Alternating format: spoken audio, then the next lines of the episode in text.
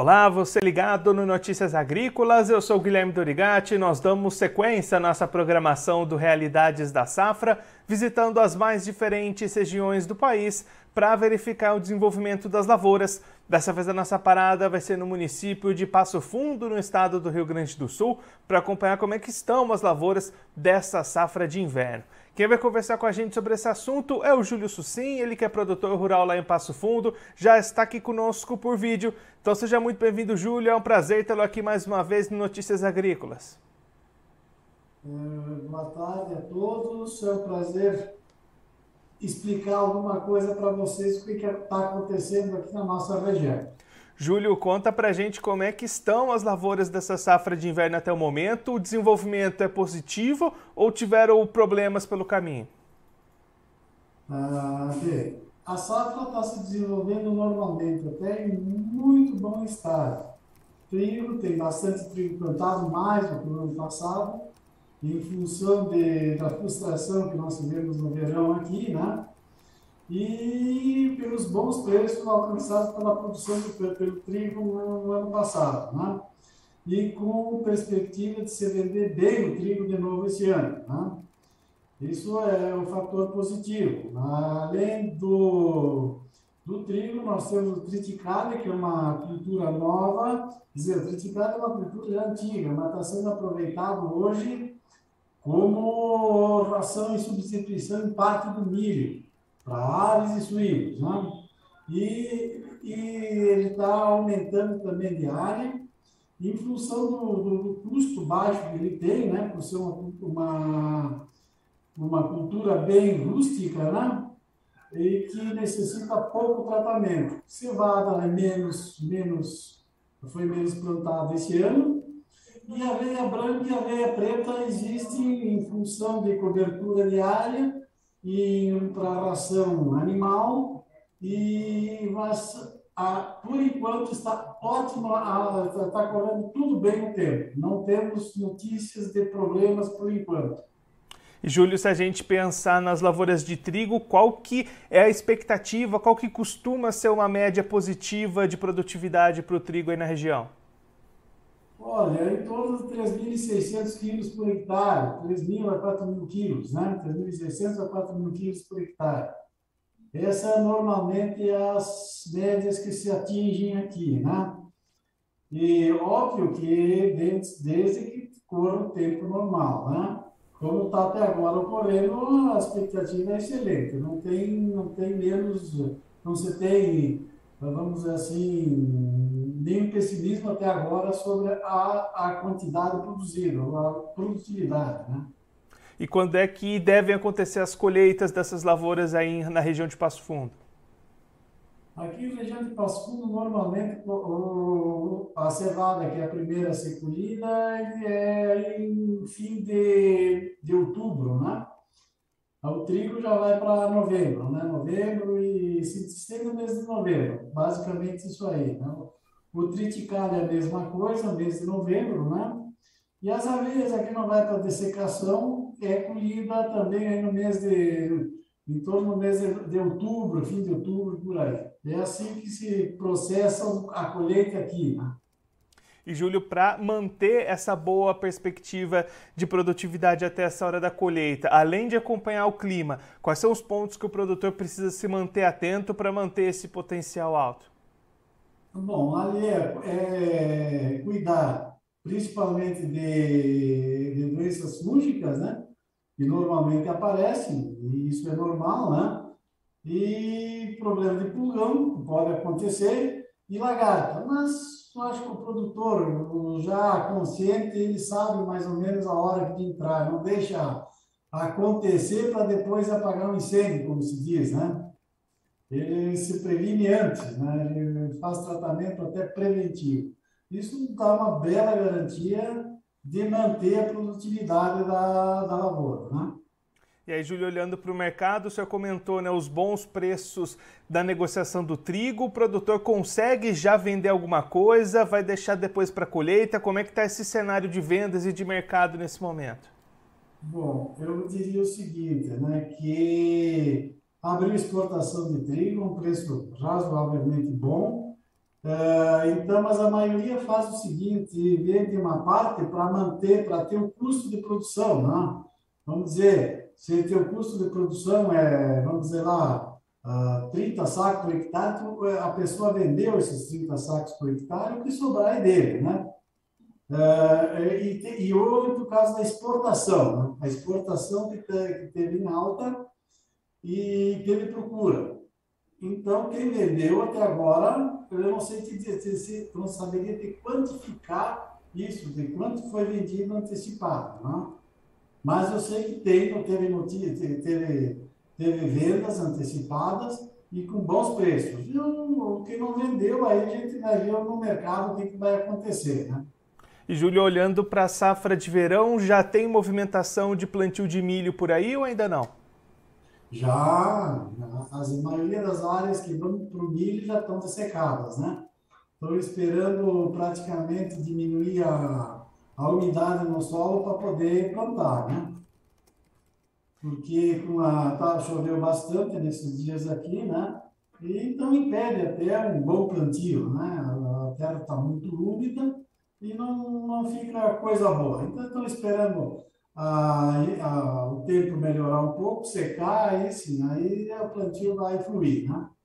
E depois, né, Júlio, de uma safra complicada, como foi a passada, o senhor até comentou agora há pouco, é, é bastante importante ter esses, esses passos bem feitos e ter esse resultado no final, até para recuperar aquilo que já ficou para trás, né?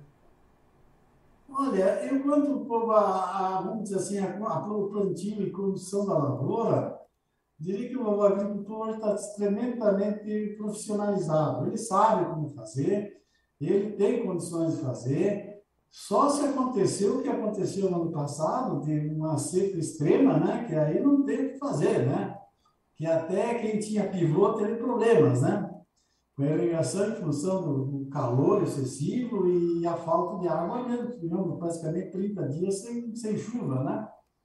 E isso, quer queira ou quer não, atrapalha. Quem tem variedades do que de, de, variedades precoces, né, que elas precisam de água no mês, principalmente de janeiro, né, e, começo de fevereiro, essas são as mais prejudicadas. As áreas mais uh, dotadas, que foram plantadas na receita de trigo, por exemplo, entrou no mês de dezembro adentro, ah, até teve gente plantou até perto do Natal, Aí o tempo melhorou depois e eles tiveram uma produção até raça, a produção normal. Eu até diria, hum, posso citar meu nome, que não sou exemplo para ninguém, né? Mas o ano passado, a parte de resteiro eu passei de 70 sacos por hectare. 70 sacos por hectare são 4.200 é, quilos por hectare, mais do que isso, né? Então, a safra foi normal nessa notável. Agora, no cedo, não. Essa já teve regiões que colheram seis, sete sacos, dez sacos, outros um pouco mais, né? Mas foi isso aí, em média foi isso aí. A tardia deu bem e a precoce foi mal. Júlio, muito obrigado pela sua participação, por ajudar a gente a entender melhor esse cenário das lavouras aí na região. Se o senhor quiser deixar mais algum recado, alguma mensagem final para quem está acompanhando a gente, pode ficar à vontade. É, eu diria o seguinte, né, que para a cultura de inverno ela decolar mesmo, né, apesar que foi feito esse plano, esse plano desse projeto duas safras, né, que está rodando e é muito bom, que foi foi feito e encabeçado pela cadeia do trigo, produtor, obtentor, armazenador e moinho, né? Fizeram um trabalho que eu diria que é o alicerce para se produzir em cima disso aí, né? Que você para construir uma, uma casa sólida, você tem que ter um alicerce sólido. Esse alicerce está feito. O que eu vejo que falta fazer agora é o problema da, de como nós vamos entregar nossa produção na porta da indústria ou no porto a preços competitivos. A gente sabe que hoje, em função do, do problema de guerra, etc., etc., o preço está bom, mas nós temos que se lembrar que nós estamos no capitalismo, o capitalismo é, é mercado, né? e mercado é preço. Se tu tem preço para competir, tu vai longe. Se não tem preço para competir, os caras vão te comprar por causa da boa cara que eu tenho, ou que os outros têm, vão fazer um favor, vamos comprar. Então, nós temos que trabalhar muito nessas reformas que estão aí para acontecer, reforma tributária, a reforma fiscal, modificar muitas leis que tem aí, né? que são, que são impeditivos para a gente ter um, uma fluidez na, na, nossa, no nosso custo de produção. Nós temos que ter um custo de produção enxuto. E com está colocada a coisa hoje, não tem. Nós temos que brigar de toda maneira para essas reformas acontecer e nós ter uma segurança jurídica para poder trabalhar tranquilamente. Era isso aí que eu poderia dizer para vocês hoje. Júlio, mais uma vez, muito obrigado. A gente deixa aqui o convite para o senhor voltar mais vezes, a gente acompanhar como é que vai ser a colheita e os rendimentos dessas lavouras de inverno aí na região. Um abraço e até a próxima. Tá bom, obrigado.